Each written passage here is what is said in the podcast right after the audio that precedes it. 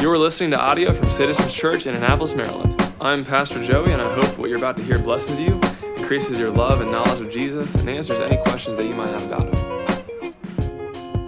Good morning. Uh, if you don't know me, my name's Carter. I am a pastor here at Citizens. I'm not the one who normally preaches. Joey is, uh, but he uh, is actually, I think, on his way to the hospital. I just got a text. So they're about to have their baby. So, in preparation for that, couple weeks ago, he, he asked me to fill in. Yeah, it's exciting. So we're definitely make sure to pray for them here in a second.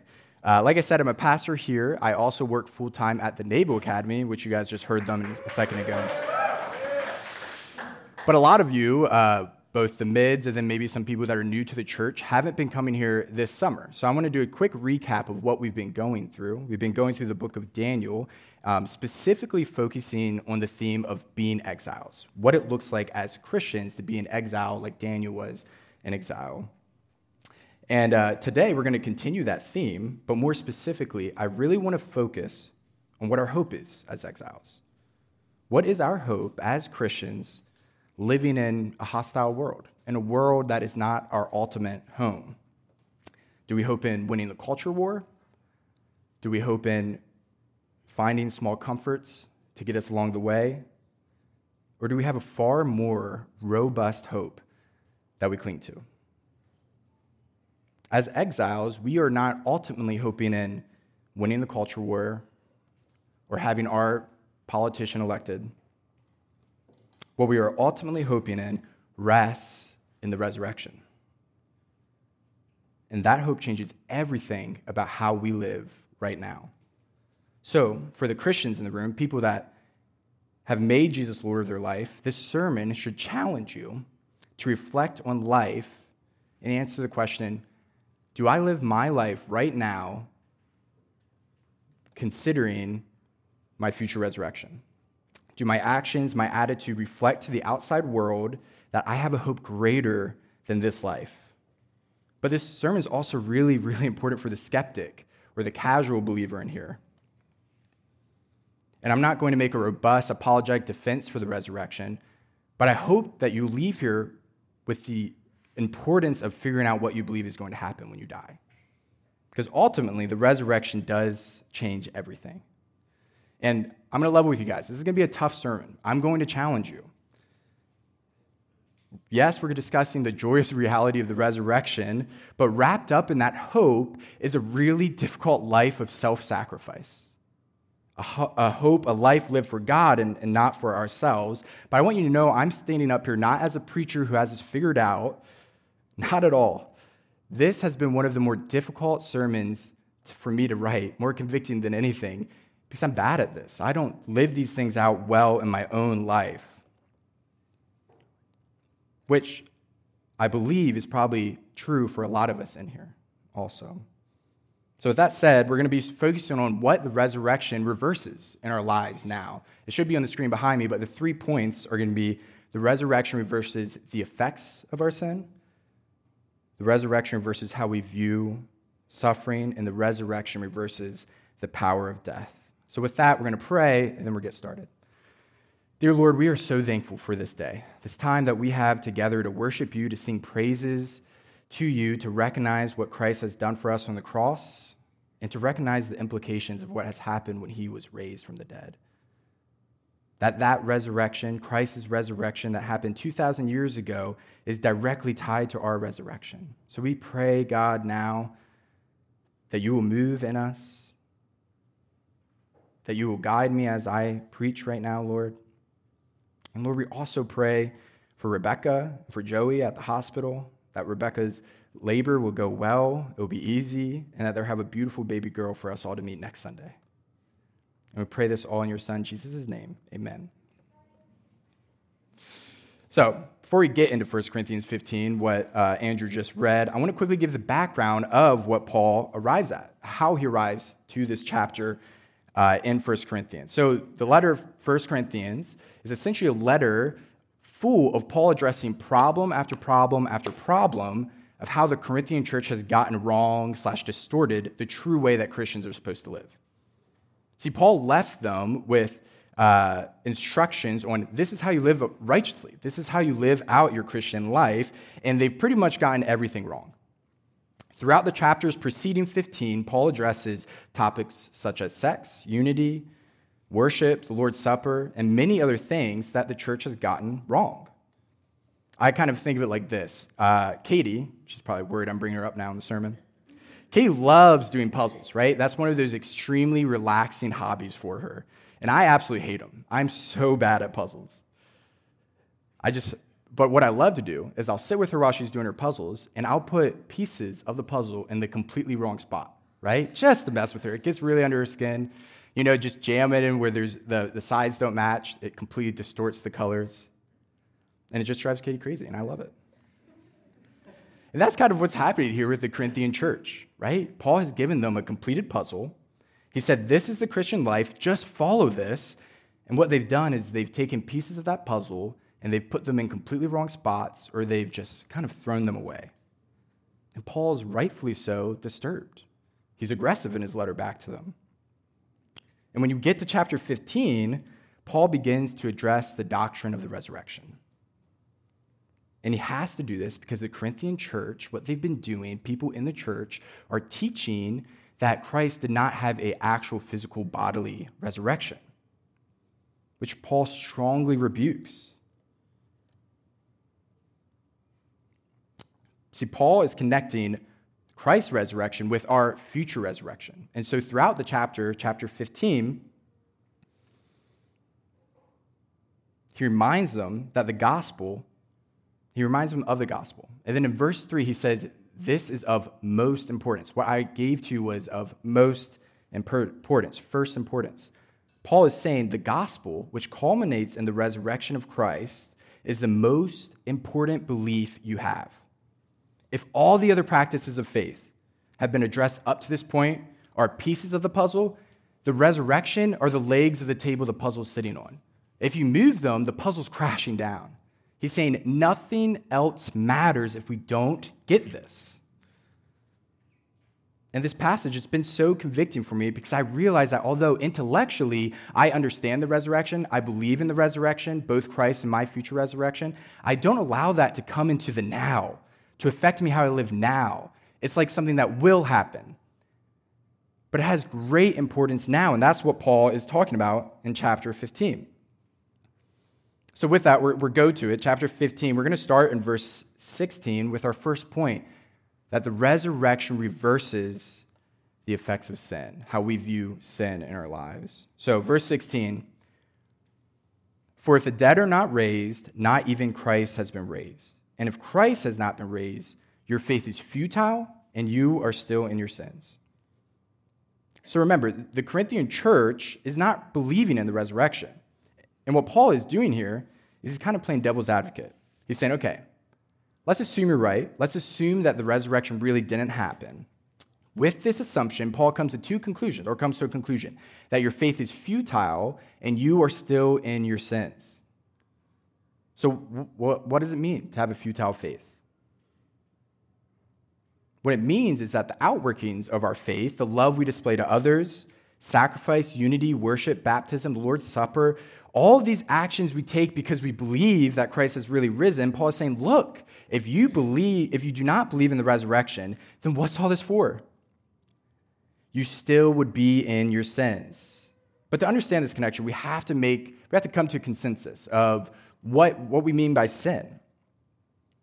By sin, Paul's talking about our brokenness, our badness, our desire to do things for ourselves, not for others. Sin is the disease that causes us to ignore what God has commanded of us and instead do whatever our hearts desire, whatever we feel in the moment.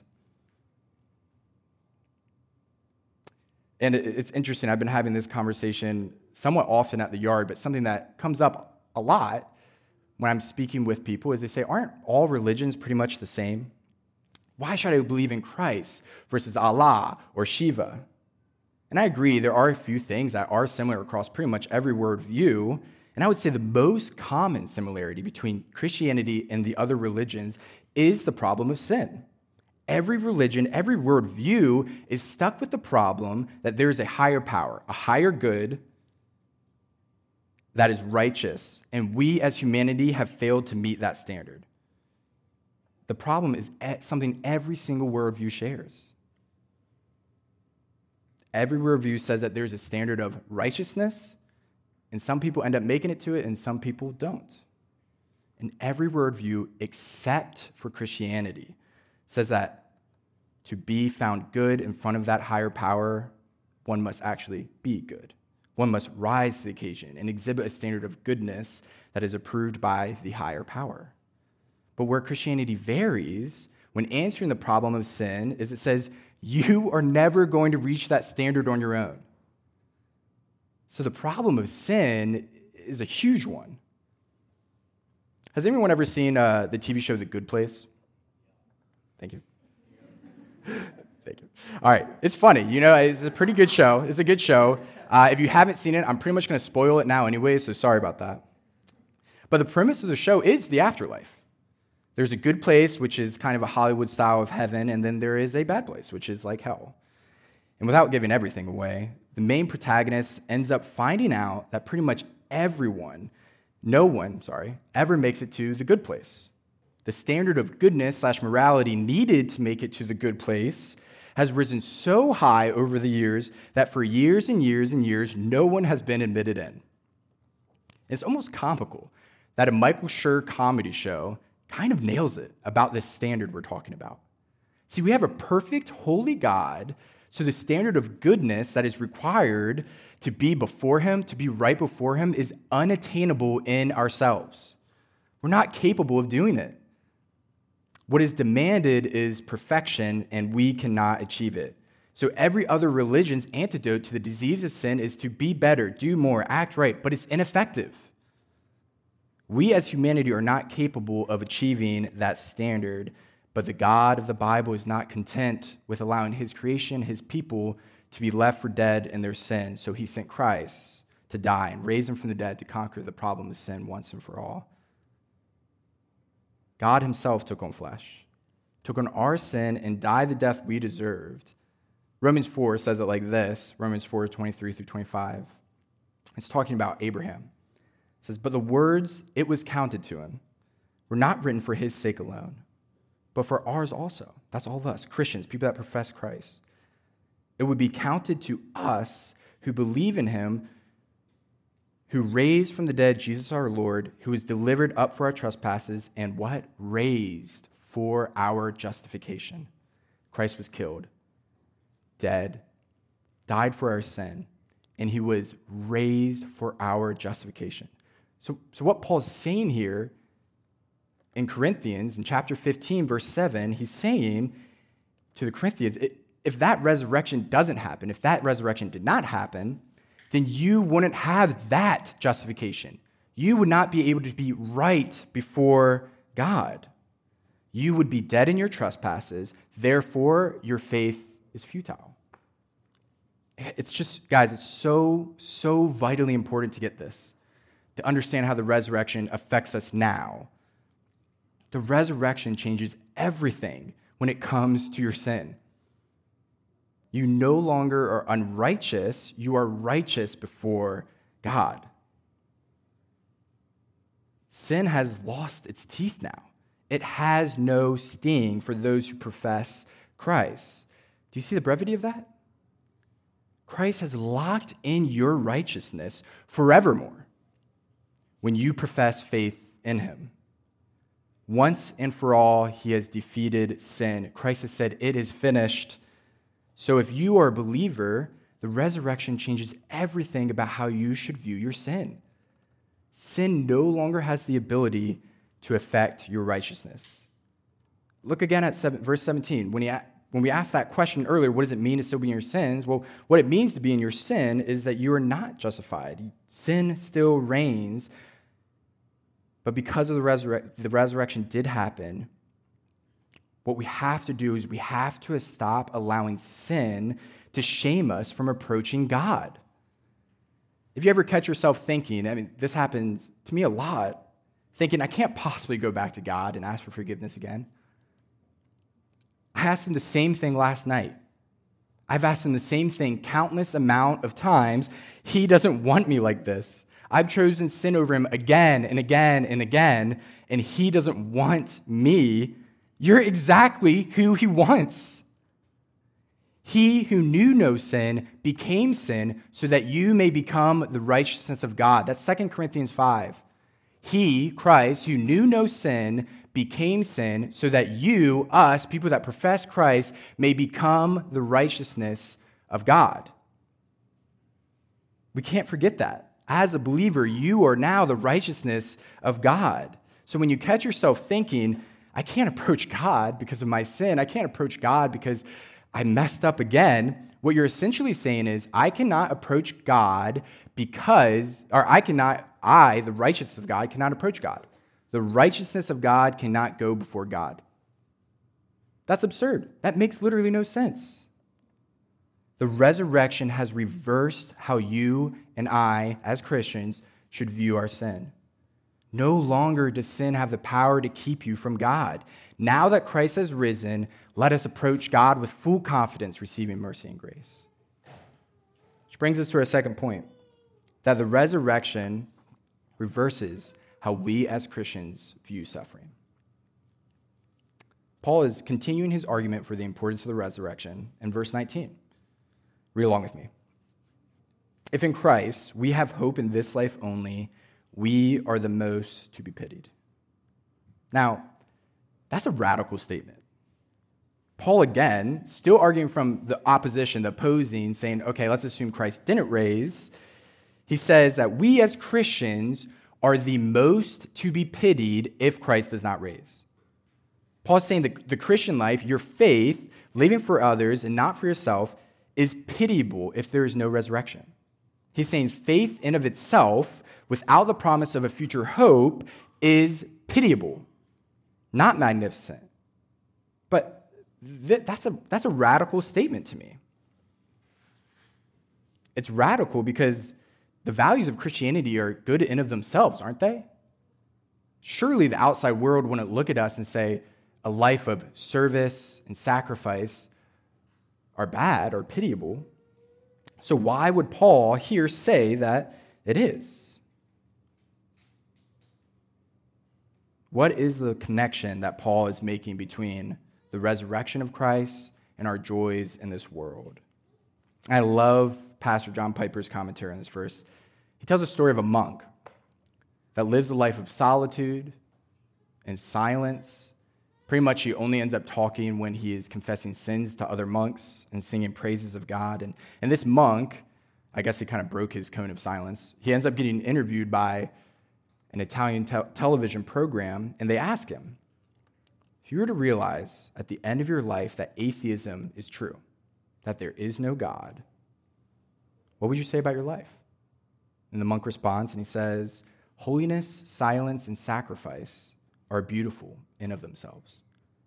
Even without the promise of a future hope, I still will have used my life well. The monk is saying, Yes, of course. All of these things, everything I've built my life around, is good in of, in of itself, meaning they stand alone as purposeful. But Piper continues and he points out that what the monk just said stands in stark contrast to the point that Paul is making in verse 19. In verse 19, we see the life of the Christian should be the most pitiable life to the outside world. But why would Paul say this? He says this because at its core, the Christian life is a life of real suffering, intense suffering. Look at Paul's life probably the greatest Christian sufferer of all time, his life was filled with suffering because he consistently put the glory of the Lord before himself, meaning that he knew that this world had what, what it had to offer is worthless in comparison with his future glory. That's what prompts him in verse 32 of this same chapter, a couple verses later. He says, If I fought with beasts in Ephesus with no more than human hope, meaning only this world was here. If I fought beasts in Ephesus with no more than human hopes, what have I gained? If the dead are not raised, let us eat and drink, for tomorrow we die. What Paul is saying here is, of course, I put myself at the mercy of the world.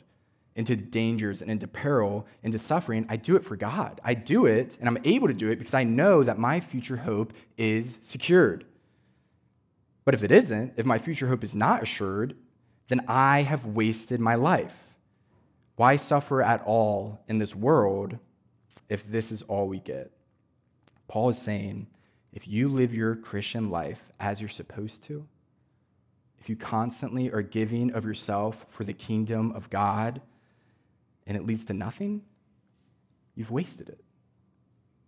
Might as well just stuff yourself with food and with drink now, because tomorrow we die. But praise God that Christ did raise, which means we will raise, which means now in this life we must emulate Paul. Our lives must be not for ourselves, not for our, own comfort, but must be poured out as a drink offering to God. Paul recognized that this world had nothing to offer in comparison with his future glory. Therefore, he put himself at the mercy of the world to save it. And it's, it's not just Paul. Look at Daniel. We've been talking about him for this whole summer.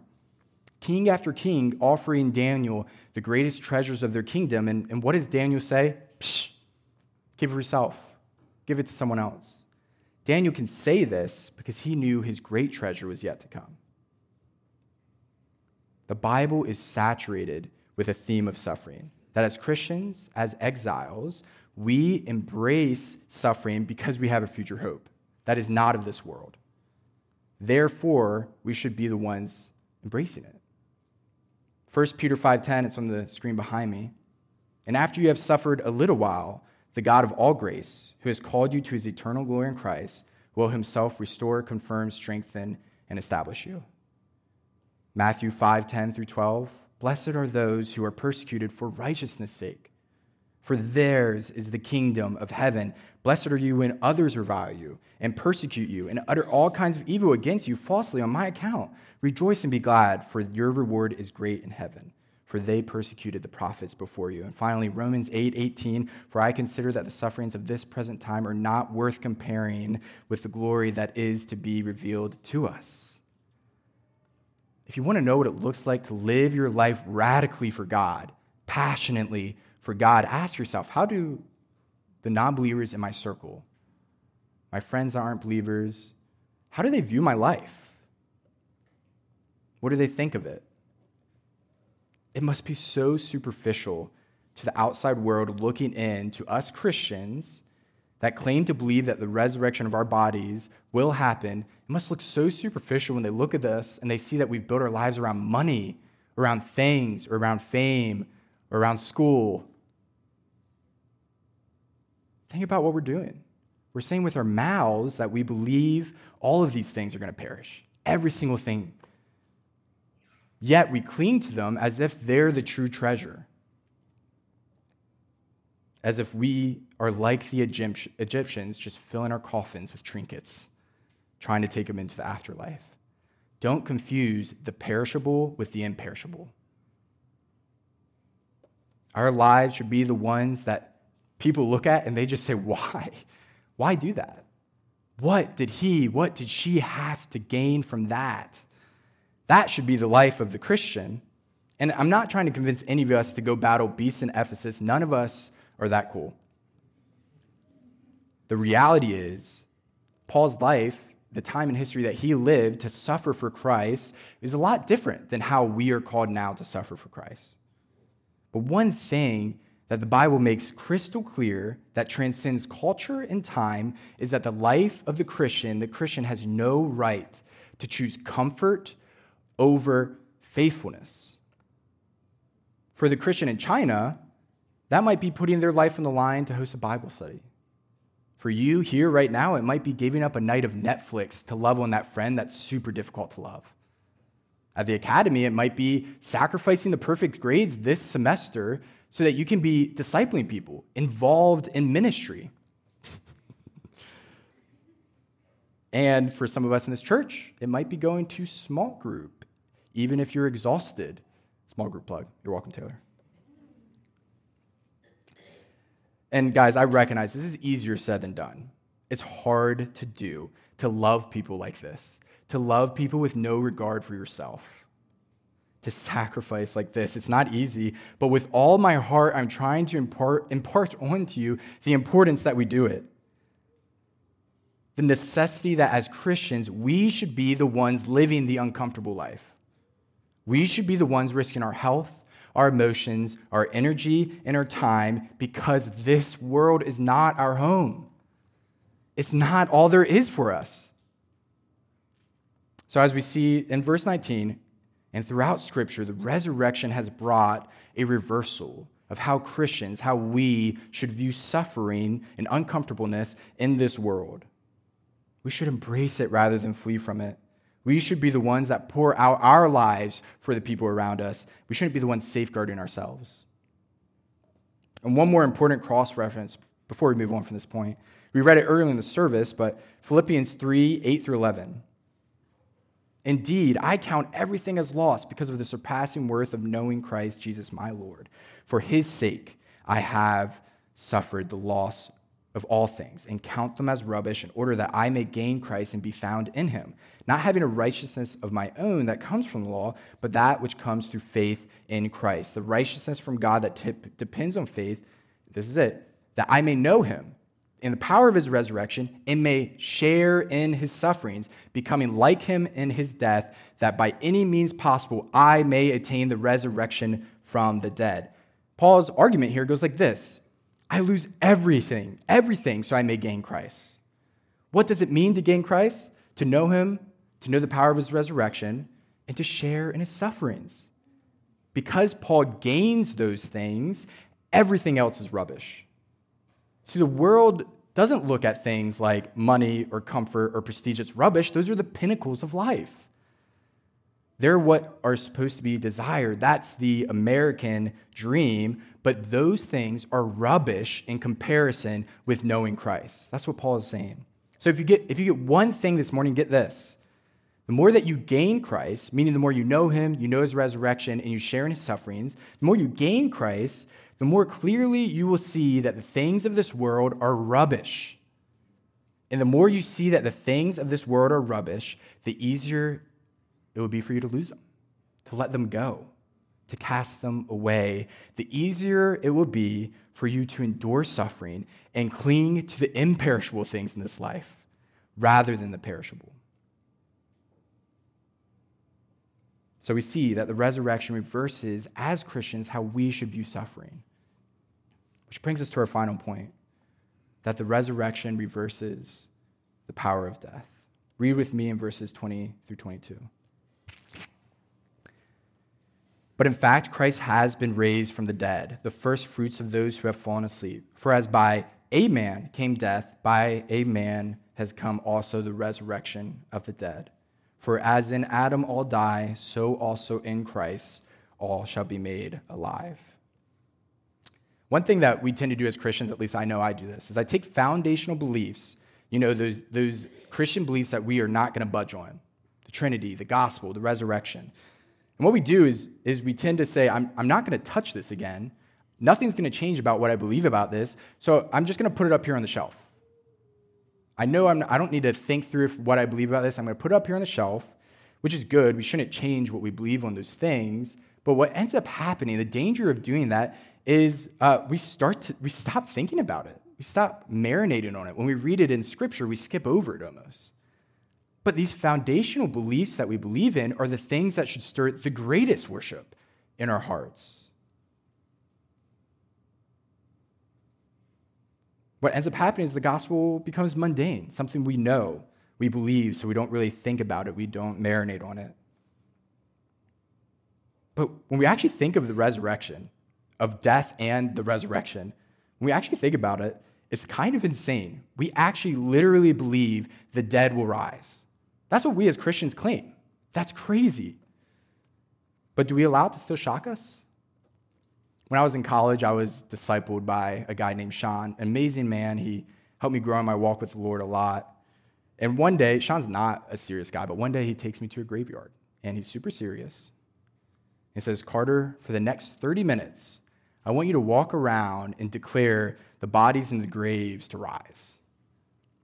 And you can laugh, it's kind of a crazy thing, right? And he said, I want you to take it really seriously, Carter. And if you know me at all, I just I couldn't stop laughing the entire time I'm doing it. I mean, I'm literally I'm walking around and I'm just talking to random people in their graves saying like, "Hey, Jacob, uh, rise up." And there's just you know there's people there just visiting their dead relatives, and they're just like, "What is going on?" so it was of course it was really funny. And after 30 minutes, 30 minutes of it, I come back to Sean and he ends up explaining why we did this.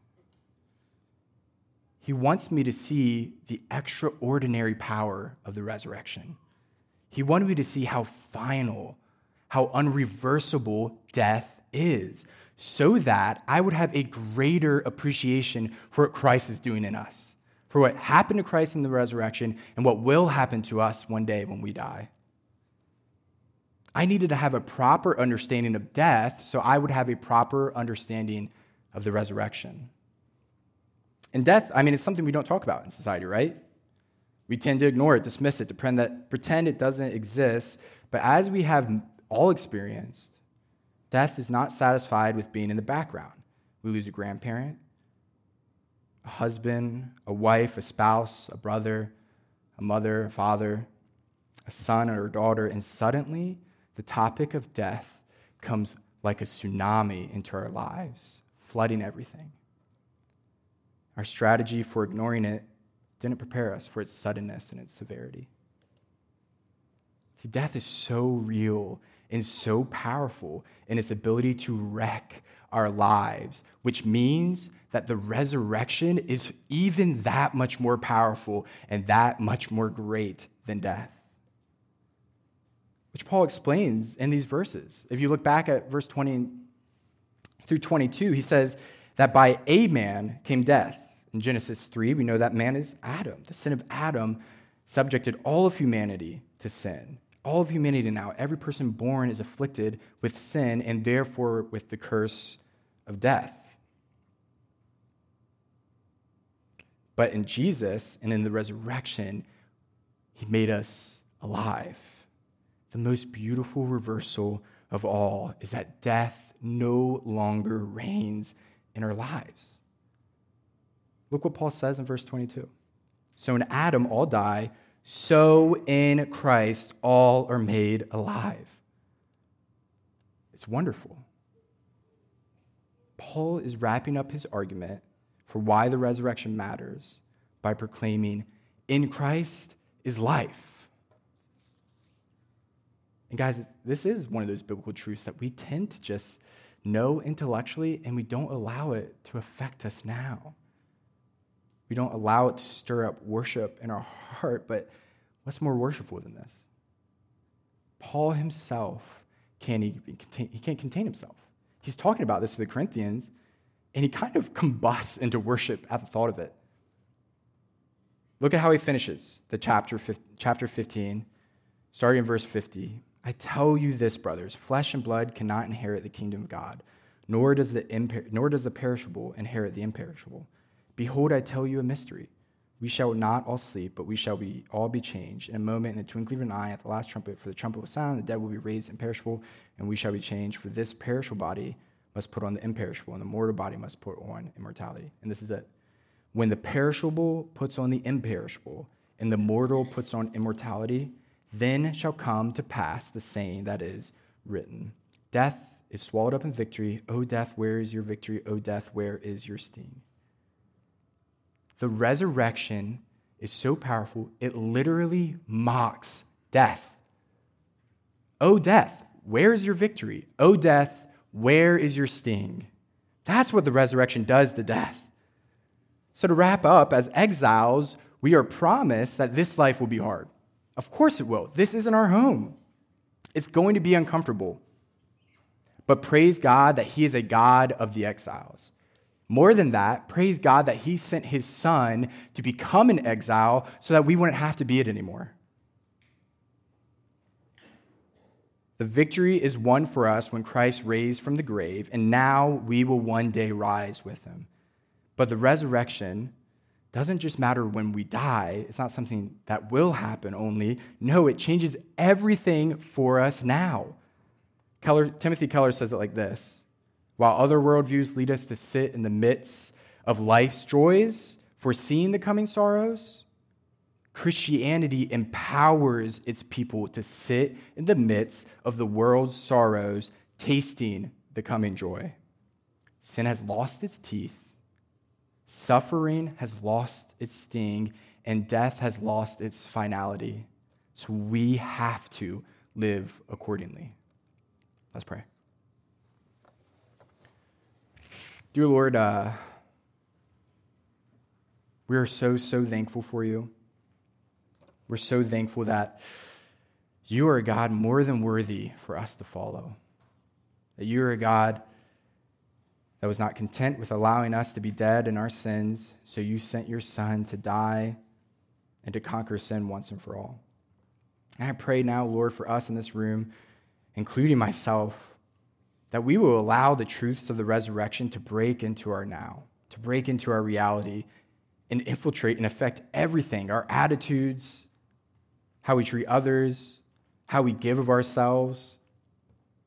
God, I also pray for anyone in here that is not following the Lord, that does not believe in the resurrection or does not desire to know you or to follow you, I pray, God, for their hearts, that they will see the importance of the resurrection.